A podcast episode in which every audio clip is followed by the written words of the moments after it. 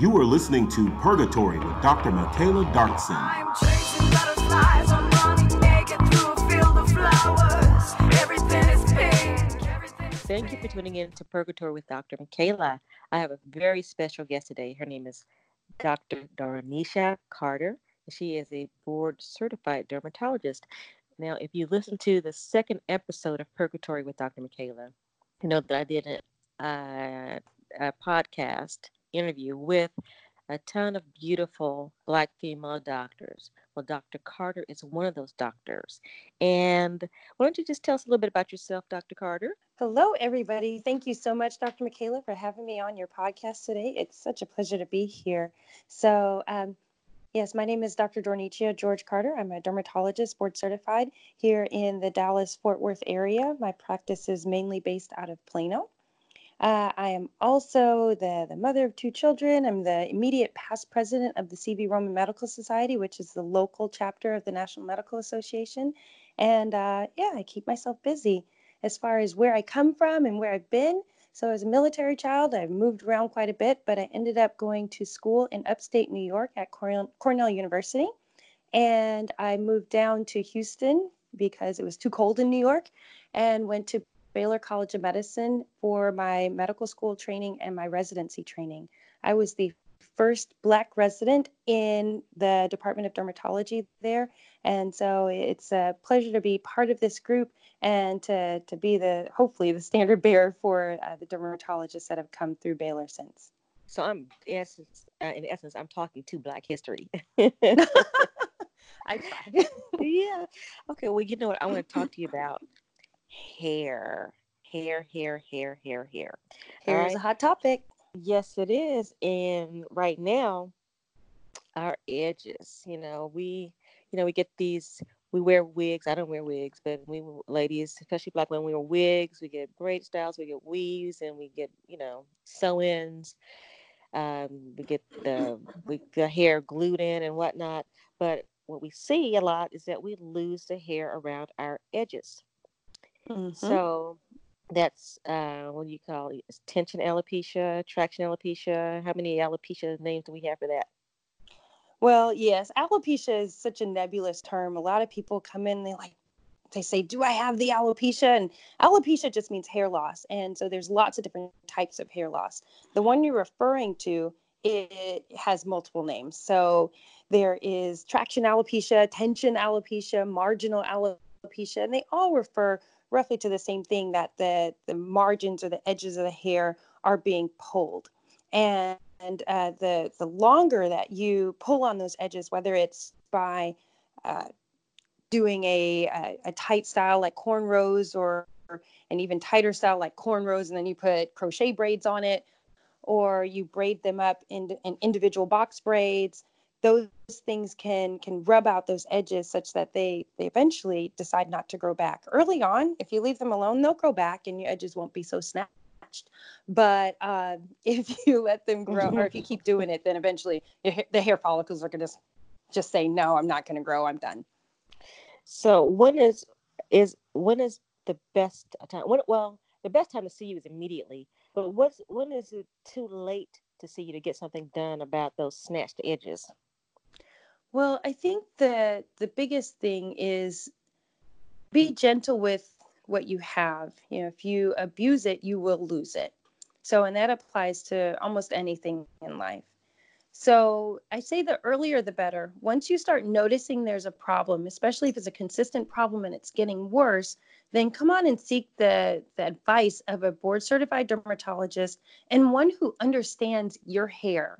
So um, it's, I see a lot of people who have said, well, I, I went to so-and-so and they told me to wash my hair with this shampoo every day, and that just doesn't work for Black women in general. So you want to go to somebody who understands what's going on, but the earlier the better, because sometimes time is hair and hair follicles. So the longer you wait, you may have a hair loss type that the hair follicles are not going to grow back, and you don't want to wait six years down the line while you're trying to cover it up with a sew-in or braids or a comb over. And then by the time you get to me, there's very little I can do. Uh, what about the growth cycle? Uh, so I say, say I've noticed it. Okay, my hair's thinning. Mm-hmm. I know I need to see a doctor, but what what what is a growth cycle like for hair? So all the, the first thing to know is that all of our hairs are not in the exact same phase at all times. Uh, this is actually the principle that underlies why you have to go through multiple rounds of laser hair removal, um, because all the hairs are not growing up at the same time. But with all the hairs on our body, we don't molt. So some of the hairs are in an active growth phase. Some of them are in a rest phase, and some of them are loosening up and getting ready to fall out. The longer your active growth phase, the better or the longer your hair can potentially grow. So in that active growth phase can be anywhere from, you know, it can be as low as two years, it can be usually around six to seven years. And then the rest phase is just a couple of days. And then over the following three to five months, once it enters that rest phase, the next thing it's going to do is fall out. So um, you can look at hairs on your body, like your eyebrows versus your scalp hair. Your eyebrows don't grow that long. The the length of that growth cycle is much shorter than, say, it is for your scalp hair, which might grow down your back. What is a typical treatment for a person who comes to you who's, we're going to say, edges are snatched? We all know what they mean in our community. For those of you who don't, it's just you lost the hair around your the edges of your head. So what's the typical treatment like for a person who's trying to grow that hair back? Well, the first thing is trying to figure out what is snatching your edges. So, so if you, uh, you know, if it's something that you are doing, then you really have to stop it. And unfortunately, in the, the Black community, our hair is our crown, or this is just a feature of women in general. Our hair is our crown, and it's one of the, the features that we use to define ourselves, that society uses to define us as a woman. And so a lot of times when we see our hair falling out or not looking the way that we want it to, we try to replace that with a protective style. And those protective styles, especially in the Black community, are often ones that add, add traction or add tension to the edges of the hair. So we have to really reduce that tension.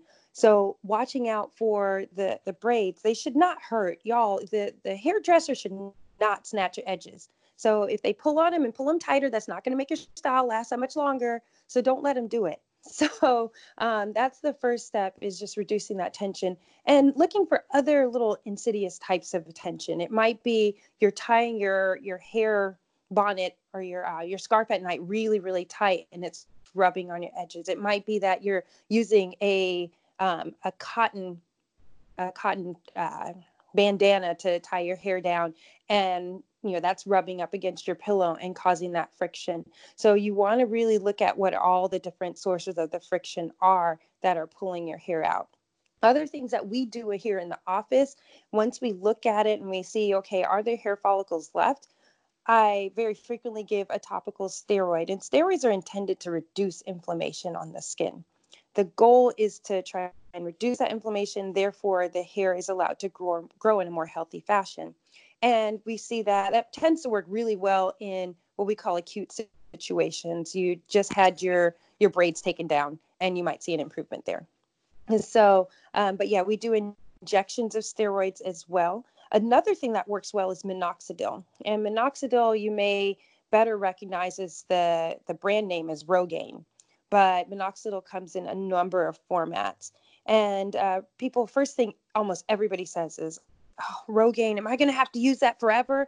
Well, this isn't the type of hair loss that mandates that you use it forever. I usually tell people, try it for three to six months. If you get some good hair growth back, and you know, then great, you can maybe try, you know, continue using it for another couple of months. But if you don't get hair growth back, it means those hair follicles have just turned off. But those are the the mainstays of treatment that I use. Some Our people phones. also ask about. Oh yes, go ahead. Okay, foams work. Uh, I know minoxidil comes in a foam. Are, are the foams better to use? So the issue with foams is a lot of times they're formulated with alcohol. Mm-hmm. So um, that can dry out your hair, and now your hair breaks off. And even if the hair is growing out of your scalp, if it's broken and short, it's going to look thinner than it normally is. So most of my patients will use the liquid, which sometimes also has different alcohols in it, but it's a little easier to, to maintain the moisture with that than with the foam. So, but the big thing about Rogaine and minoxidil is that you don't want it to drip onto your face, because I have seen people where their hairline connects to their eyebrow, because that that minoxidil starts to drip down. Um, so I, I do tell people, use whichever format you think you can keep in place better. Okay. So what about, I've heard of people using um, antifungals mixed with like olive oil or something like that, and they swear that it'll make their hair grow. Well, mixed in olive oil, you're just diluting your product. So I think you are actually reducing any effect that it might have, how, however little it may be. I don't feel like it's the strongest thing. I have told patients, hey, if you want to use, you know, Monistat or Miconazole or Clotrimazole, go for it. But it's generally not the first thing that I recommend. The first thing I always recommend is you have to get rid of the tension. And then we got to reduce that inflammation to see if we can get that hair to grow back. But yeah, it's something you can try. It won't hurt anything. Okay. But does it work? Does it really work? Put if, if if I go and say, oh, gee, I had a yeast infection, but I got a little bit of this yeast infection medicine left over, I think I'll put it on my scalp. Is that going to work? Is that gonna honestly, be, in my hair? I think that it's kind of fallen out of favor as something to recommend. Um, so I don't recommend it that often. It's just something that, you know, if you want to try something extra, or you've given everything else a try, go for it. But I don't think that it works very well. So, but I have some patients who swear by it. Hey, it doesn't hurt anything. Go for it. Now, what about these potions that claim to grow your hair? You have the, I know one big thing is this Hairfinity stuff, and there are certain types of oils that they, they put on the scalp. Do the oral things work? And, well, let's start with that, and then I want to talk about oil in the scalp, too.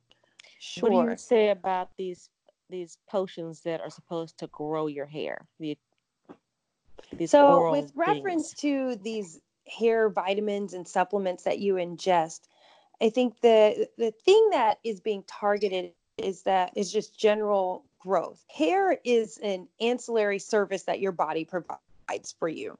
It doesn't have to be there. So if your body is low on certain nutrients, then it will put its energy into maintaining the necessary processes of your body, like keeping your heart beating, as opposed to growing hair. Does that make sense?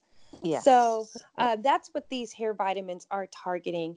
And so they may have in their iron, or they have trace elements like silica, or um, or they'll have uh, zinc in them. And those things may ha- help with hair growth. A big part of it is usually biotin. We used to recommend biotin pretty frequently. However, biotin can cause some abnormalities where it looks like your thyroid is not functioning very well. And appropriate thyroid function is essential for added, you know, for healthy hair growth. If your your thyroid is under functioning, then you tend to have dry, brittle hair that breaks off. So, and it grows more slowly. So we don't want to use these hair vitamins and and try and fix one problem and create another. So in just the, the community of dermatologists, we tend not to recommend biotin-based sub- supplements as much as we used to. Okay. So what about um, oiling our scalp? Um, we're talking about, you know, some people don't have dry, well, dry scalp, or dandruff, dry scalp, or mm-hmm. we, well, we've grown up thinking that we need to oil our scalp. And I have very dry, dry, I have oily skin. My face is oily, but my, my hair, my scalp is dry. I don't have dandruff, but I mean, it's just dry. Mm-hmm. So that's an excellent question. So the first thing to know about our hair is, obviously our hair is very curly. And so, but other races and backgrounds, their hair is much straighter. The reason why many of them have to wash their hair more frequently is because the oils travel down the shaft of the hair more easily because it is straight. Our hair we often have to add oils and add moisture to the hair because the oils that our scalp produces, does uh, they do not travel down the length of the hair. And so we don't get that benefit. That's why we have to add it on there.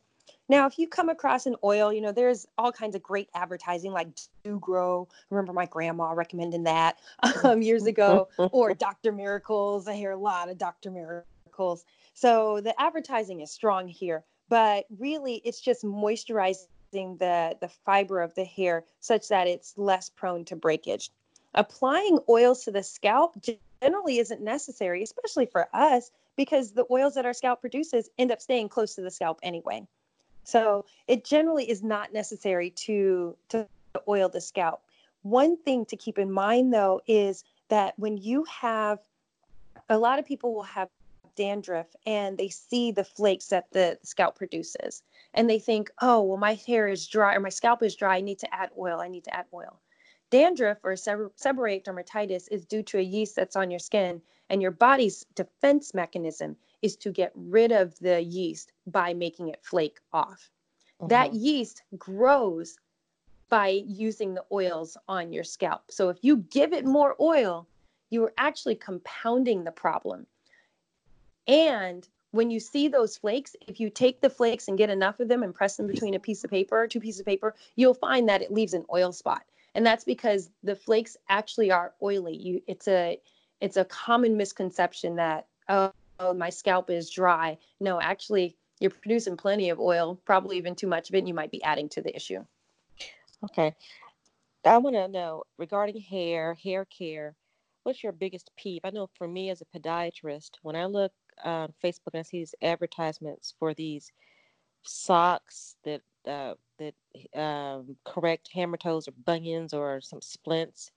Uh, they, they'll show a severe bunion deformity. And if you wear the splint, then you'll have a straight toe. And we know it's structural. And you, the only way to correct it is to, to do surgery. Mm-hmm. So that really gets, a lot of times I get on there and I'm like, you should be sued, blah, blah, and they block me. But what is something, um, when you look at T V, you see some advertisement, and you see something about hair care that just really gets you? Well, I think this spans across a, a number of different things that um, there's a lot of hubris out there where, you know, people will sell you a, a bill of goods or sell you wolf tickets, as my mom used to say, um, and still says. So, but there's a lot of stuff, like I mentioned, there's the Do Grow and there's Doctor Miracles. Well, we have to understand, what is it actually doing? There's nothing really that is going to increase the speed at which your hair grows. It has its its regular speed. People think, oh, if I take prenatal vitamins or if I, you know, maybe that makes things better. Well, pregnancy itself allows the hair to have a longer growth phase, and that's why we see hair grow it the way that it does during pregnancy, but it's not the actual vitamin. So if you are having, if you're, you're taking medications or you're, you're, Uh, deficient in certain nutrients, and yes, you can slow down hair growth with that. But I think there's a lot of promises that are made, and you know, with the the fantastic advertising that's out there, we're you know we're just looking for something that'll help us and help us fast. The other thing that also really bothers me is that I don't feel like the uh, cosmetology community and, and the hairdresser, uh, hairstylist community is very well educated on the diseases of the scalp. There are a few out there who know a lot, but um, you know, with trichology, it, the training isn't always very consistent with that, and so you you may not quite know what you're getting. Although there are some out there that are fantastic, um, and you know, but I think sometimes there's a lot of people who are blowing smoke at people or at their patients, their clients, and you know, or they'll hide something. I've had somebody, you know, people who've had their hair just combed a different direction, or, oh, I'll just put a piece in here. And then finally they go, well, why didn't you tell me that my hair was falling out? It's six years later, and there's very little I can do or nothing I can do to bring that hair back. So that, that's my biggest pet peeve, is just all the smoke that's out there, and it's hard to figure out where the smoke and mirrors end. But that's yeah, why so I'm here. I'm here to help people. The earlier the better. So if you know that there's something wrong, just go and see a dermatologist. Don't. It's best to try not to fix it yourself, right? Right. And go see a board certified dermatologist who is familiar with our hair. I think that the the training is becoming much better in issues of hair growth, but there were a lot of questions and things that I answered as the sole Black resident that people just didn't know. You know, I had one person ask, well, you know, do y'all use hot glue on your edges when you put the, oh. when, you, when you glue the tracks down? Oh, and I just stood there horrified. so, um, but yeah, there's a lot of, of training issues around, you know, surrounding, surrounding dermatology, but I think that the, uh, the training is getting a lot, lot better and that people are, are more comfortable, but seek somebody out who looks like you, seek somebody out who, who understands your hair, seek somebody out who may have actually walked that, that journey with you.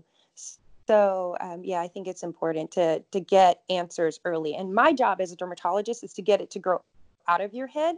And then we start working together and maybe working with a hairstylist to come up with the best ways to keep it attached so that it does not break off. Okay. So your job is to make it grow out of the scalp. Our job yes. is to keep it there, right? You have to keep it there. So if you're, if you're at home pulling it out or you are brushing it roughly or you are, are putting, you know, you're dyeing it a different color every month or you're dyeing on top of a relaxer. Relaxers are just awful for our hair. They're really, really stripping um, and they reduce the, the tensile strength of our hair, which is already weaker than other, uh, other races of hair. Uh, so yeah, so you have to keep it attached to your head and I'll try and walk you through some of those things to, to get you started. But yeah, you got to keep it attached. My job is to make sure the hair and the skin, because your, your scalp is your, uh, is skin as well. Make sure that's healthy and it's able to grow the best hair possible. What's the best way to keep our scalp healthy? Best way to keep our scalp healthy. First off, we do have to wash our hair. I have some people who are washing their hair every two months or something like that. Um, we do need to get some water on our hair, get some of that oil and the dirt and the pollen and all that stuff off of your, your scalp. But um, really just keeping it, making sure that it's not too dry, it's not too oily, and um, that it's not itching. If you have itching, rash, uh, anything going on up there, then get thee to a dermatologist as soon as possible and, and try to get that addressed quickly. Because I do see inflammatory conditions of the scalp, which just refers to different rashes. And those rashes lead to you itching, therefore you scratch out your hair and it breaks off. Or okay. those rashes lead to poor hair growth and the hair that com- comes out just isn't healthy and is not strong and it breaks off too. So to be clear, we don't need to put oil on our scalp. If, if we have an issue where we see dryness or patches or flaking, see a dermatologist. But otherwise, if we want to keep our scalp moisturized, mm-hmm. is there such an animal? And if so, what do we do? Uh, do you just, do you maybe sheen the hair itself or what would you suggest? Generally, I suggest that, you know, most people, most people can get away with just using the oils that are naturally produced by their scalp. So Um, if you oil your hair or you, you moisturize your hair, a lot of times that will drip southwards towards the scalp as well. So you don't need to put oil and, and moisturizers directly on the scalp. So, um, yeah, that's a, a fine approach to that. The other thing to consider, and this is a little bit, you know, it's just extra, when people put a lot of oils right next to their scalp, it tends to melt because it is, you know, you're, you're hot. And then that's what leads to acne right along the hairline. We actually call it pomade acne, just referring to the fact that people put that stuff on there, their edges to hold the edges down. It melts, it clogs the pores. And so you're trying to fix one problem and you're creating another. So we have to be cautious of that. Now let's talk about shedding. Now, when you have your hair braided and you take your braids down, there's a lot of hair there. Is that normal? That is absolutely normal. It is. It is so normal. And uh, it's hard because you, you, nobody wants to look in the sink and see a whole bunch of hair follow or hair that's in the sink. You you put your hair in this beautiful protective style and your goal was to get more hair and it looks like you have less. But we are expected to lose one hundred to one hundred fifty hairs a day. That's normal. So even if you, if you're like myself, I, I wear natural hairstyles very frequently. And so I might do a, a twist up and then I don't touch it for seven days or five days. I'm looking at five to seven hundred hairs coming out while I'm combing my hair. That's normal. If you put your hair up in braids and we don't see it for six weeks, ooh, okay, we're looking at forty-two hundred hairs that were wrapped up in there and should be coming out. So those are things that you should expect. You should expect some uh, some shedding, absolutely, and that's normal. Now, if you find that you're getting a lot of breaking or broken hairs, those are the ones that don't really have that little ball on the end, or they're really, really short or multiple lengths. That's a completely different issue. And that refers to the, the hair is not healthy itself. Okay. Let's move it to the face. Let's talk mm-hmm. about our eyebrows. A lot of us like to wax and thread and stuff. Mm-hmm. And I've done both. I've, I've I thread. I don't get my eyebrows. I maybe get my eyebrows done every couple of months. I like a full brow. I don't get much taken off, but mm-hmm. I have been burned before getting oh. my uh, eyebrows waxed. Now I won't do that again. But what do you, what is your take on that waxing, threading, micro? Is it microblading? Is that what they do now? Yeah, microblading is just a way that people use a, a tattoo to make it look fuller. And I think all of them are fine modalities to get the eyebrow that you're you're looking for. They're okay. Um, I'm I have shaved my eyebrows to get them, you know, just to shape them up. I frequently get them waxed, and I'm so glad before this, uh, you know, this uh, quarantine and uh, self-distancing thing hit. Uh, I did get my eyebrows done, so they they still look pretty good. So um, I understand that people do want to get their eyebrows shaped, but with waxing and threading, that's just another way of pulling your eye hairs out. And remember, we were talking about traction, tension, alopecia. It's the same thing. I have seen patients who kind of grew up in that nineties era where the pencil thin eyebrows were really popular, and they actually have traction alopecia of their eyebrows because they constantly pulled them out. So you want to be cautious about, you know, are you going to take off all of your hair and are you going to do it a lot? Because maybe when you want them to be full, they're not going to grow. Um, as far as microblading, microblading is a fine thing to use. So um, microblading, it, it, it looks great, but whoever you go to, you want to make sure you love who's doing it. Because especially on Black skin, to remove that tattoo is very difficult because the color of the the tattoo is so similar to the color of our skin. And so sometimes it's hard to target it properly with a laser.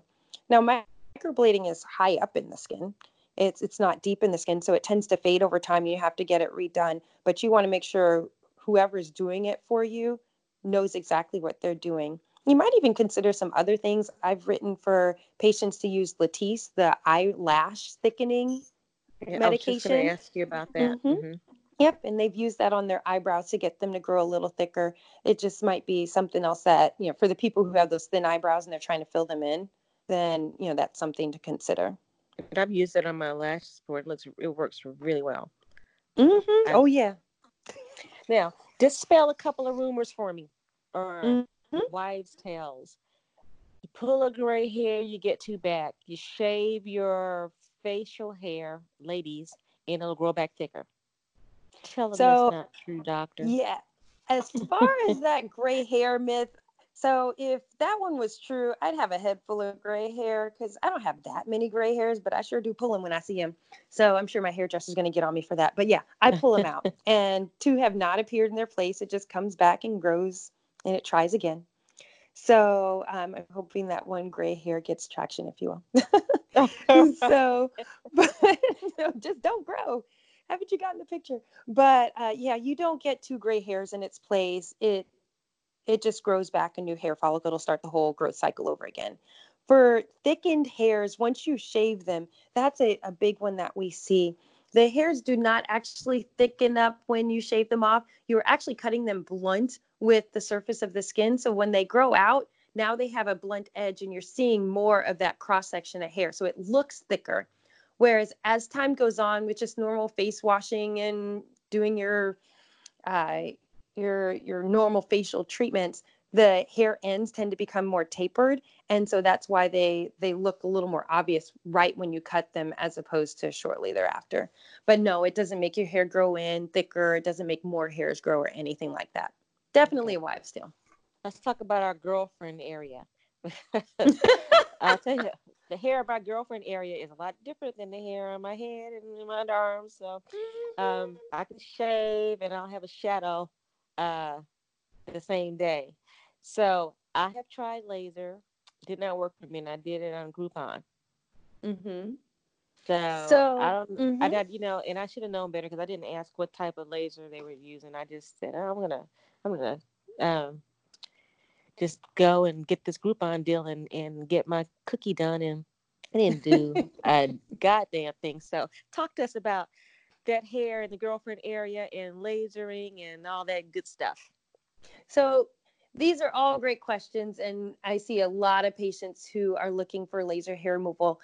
The, there are lasers that are, are better and safer for use in skin of color. However, anybody, even with the right laser, can use it in the wrong fashion. So you want to make sure whoever you're seeing knows what they're doing. Ask questions, ask for pictures, ask for endorsements. So make sure you know they know what they're doing. So... Um, the two laser types that are most commonly used for laser hair removal in skin of color are the N D Y A G laser and the diode laser.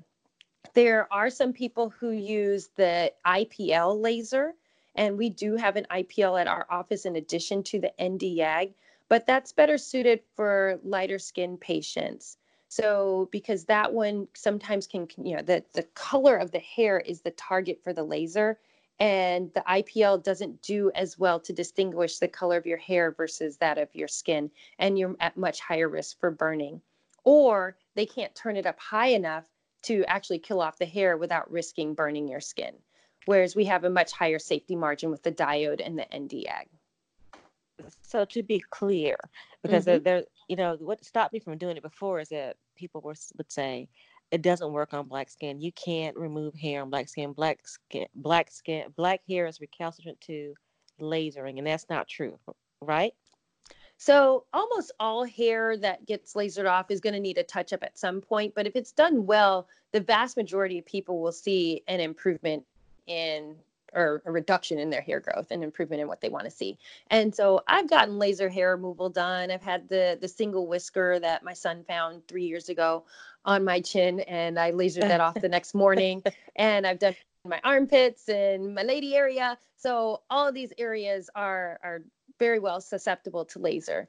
The hardest area I feel to get with laser is the upper lip, because those hairs are very, very fine. And so it's a smaller target for the laser to, to concentrate its energy on. And so those hairs don't respond nearly as well when you have those fine, you know, kind of, uh, you know, goose down hairs that are just on the, the sides of the chin or the upper lip. But everywhere else responds great. So what are some things that may cause um, failure of the lasering to work, things that we do, the mistakes that women make before they come in and get their laser Oh, treatment. Absolutely. So remember I said that the laser has to target the color of the hair. So you want to shave the, the hair flat with the skin. You could do it the night before. Uh, shave the hair flat with the skin. You don't want to leave the hair long, because then the laser technician or the physician will have to shave it for you. And the reason why is because then the laser will target the hair above the skin, and you'll smell the hair burning, but the hair, the, the area underneath the skin, the bulge and the stem cells where the hair is starting to grow again, that's not going to be targeted, and the hair will continue to grow as normal. You um, also do you don't want to, pardon me? Do you want to shave it completely off bald or just low enough? Does there have to be some hair for your laser? Oh, no, it's not like well. waxing where you have to leave a rice grain length of hair. No, you can shave it flat with the skin. Okay. So what you don't want to do is you don't want to use a depilatory, because that starts to dissolve the hair underneath the skin. And so it can be hard to tell where the hairs are, and you may dissolve it to the point that there's not enough for the the laser to focus on. And you definitely don't want to wax, pluck, uh, or thread the hair, because that removes the entire hair from its follicle, and there's nothing for the laser to target. On an aside to that, I just want to add, if you have gray hairs, you know, a lot of women get their whiskers done um, that come up. If you have gray hairs, you actually have to get um, electrolysis, because the laser doesn't have color in the gray hair to target. So you'll have to get each one uh, done with electrolysis instead. Uh, now, how many treatments are typical to get the your cookie lasered? Well, you want to be cautious and perhaps not seek out the person who says, well, I can name that tune in three sessions. So um, because you, you want to be cautious with our skin. Even as I said before, the right laser in the wrong hand still can be dangerous. So I tell patients, let's go, you plan for six to eight sessions to get, you know, about a ninety percent, eighty to ninety percent reduction in hair growth. Um, And most people even get to one hundred percent reduction. And then later on, they may get their their touch-ups a year or two later or beyond. Yeah, are so, they pretty expensive? So there's so many different people out doing laser hair removal. It depends upon the expertise of the person. If you're, you're going to kind of one of these yeah, shops that there's a million laser hair removal patients a day, you don't know, always know what you're getting. You might get a different esthetician or a different physician each time, if you even get a physician. So, um, yeah, it, it the cost can vary. It just depends upon the expertise that you're getting. So you, usually a physician or uh, a well-trained laser technician is going to cost more. So you don't recommend us going on Groupon and getting those, right? The, the main reason for Groupon it being a problem in Living Social is because you can get a really nice package. Maybe you get six treatments for seven hundred dollars or five hundred dollars or whatever a great deal they're offering. But as a, a lay person, most people don't understand what is the proper laser for their skin. And I've seen places that it really just seems kind of clear. They just got a new laser in, and The, the salesperson told them, oh, yeah, this does laser hair removal. So they're trying to drive traffic to their office, but they, they don't know how to solicit the right traffic. And I've written letters for people who have bought a laser hair removal package, and then they find out that they're using the I P L laser. Well, the I P L laser is the, the biggest one that we see some burning and discoloration, because if you turn it up high enough, you might kill off the hairs, but then you also might create a burn and a big dark spot in its place. So, um, and so that it's not the best laser for our skin. And so I've written notes to get people out of it. So I would be very cautious, or ask your dermatologist, hey, you know, do you do hair removal? And, you know, what kinds of uh, pricing packages do you offer? Or I'm looking at this, this particular deal. Do you think that it's a good one for me? Okay. What about, um, we got to give a little something for the guys. Mm-hmm. Men and hair loss, you know, it's a very sensitive thing, especially if you're young, your twenties and thirties, and you have hair loss. Is there hope for men who lose hair, who, I mean, you know, that have, um, have pattern baldness? We have what to remember men- that. Yeah, there's, there's plenty of things that they can do. Um, but again, it's about addressing it early. So male and female pattern hair loss has a similar uh, construct. The underlying issue is just a change in the hormonal environment of the scalp. And so that's, that hormonal environment is not supporting hair growth the way that it usually does. And so those hairs, they don't immediately disappear. They just shrink. And at first they shrink, and then eventually you won't see them at all. Men tend to get the temp to thin out, and then the the middle of the hair thins out, and then the, the hairline starts to recede and connects with the middle, and you get that cul-de-sac. So um, whereas women, we tend to keep our hairline, but right behind that area is where you see that generalized thinning. So those are um, you know that So as far as treating either one of those types of hair loss, starting early, Rogaine or minoxidil is something you can get over the counter, but there are other treatments. For men, we often prescribe a medication called finasteride, which is a pill. There were some concerns about it years ago, but we've used it successfully since then, and, and most patients tolerate it very well.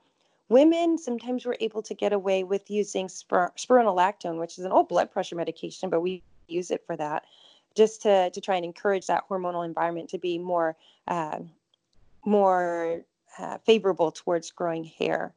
Again, minoxidil, there is a newer treatment out called plate, platelet-rich plasma therapy, and people are probably more familiar with that treatment in the context of uh, vampire facial, because it's the same process.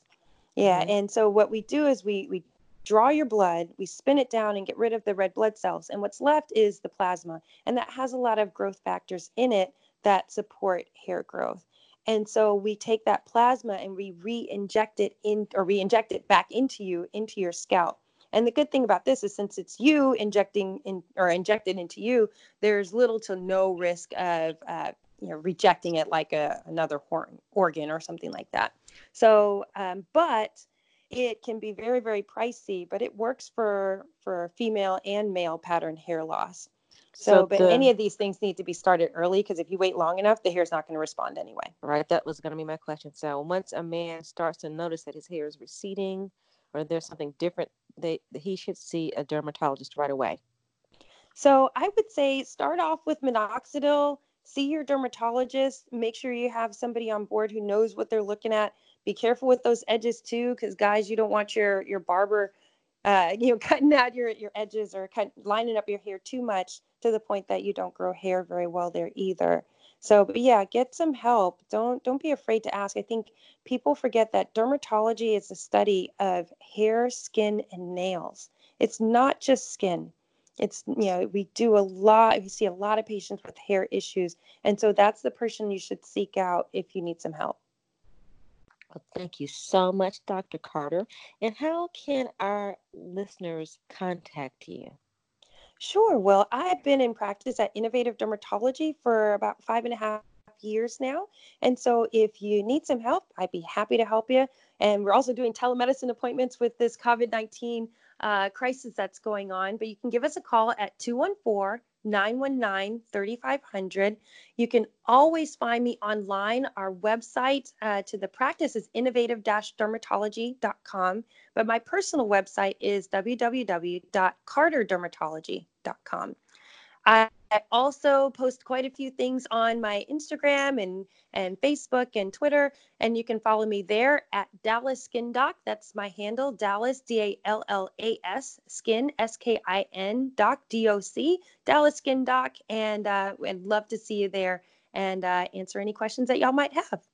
Again, thank you, Doctor Carter, and if you are listening, if you've been listening, you can hear just a little bit of Doctor Carter on the second episode of Purgatory with Doctor Michaela. She's such a cutie pie. And she, yeah, well, I, she, I have her all over my social media. So uh, you, you got to see her. She's, she's a gorgeous doctor, but she's taken. And we will be am. having Doctor Carter back. We'll be talking about lots of different things. And, and if you want to uh, also... you don't want to, uh, you better listen to my podcast, but you can also catch this on her. She's going to be putting this on her social media as well. So you can hear it on her website or, or Facebook and, and anything else. So again, thank you. And I thank you for rocking it with Purgatory with Doctor Michaela. Absolutely. Thank you for having me. Take care.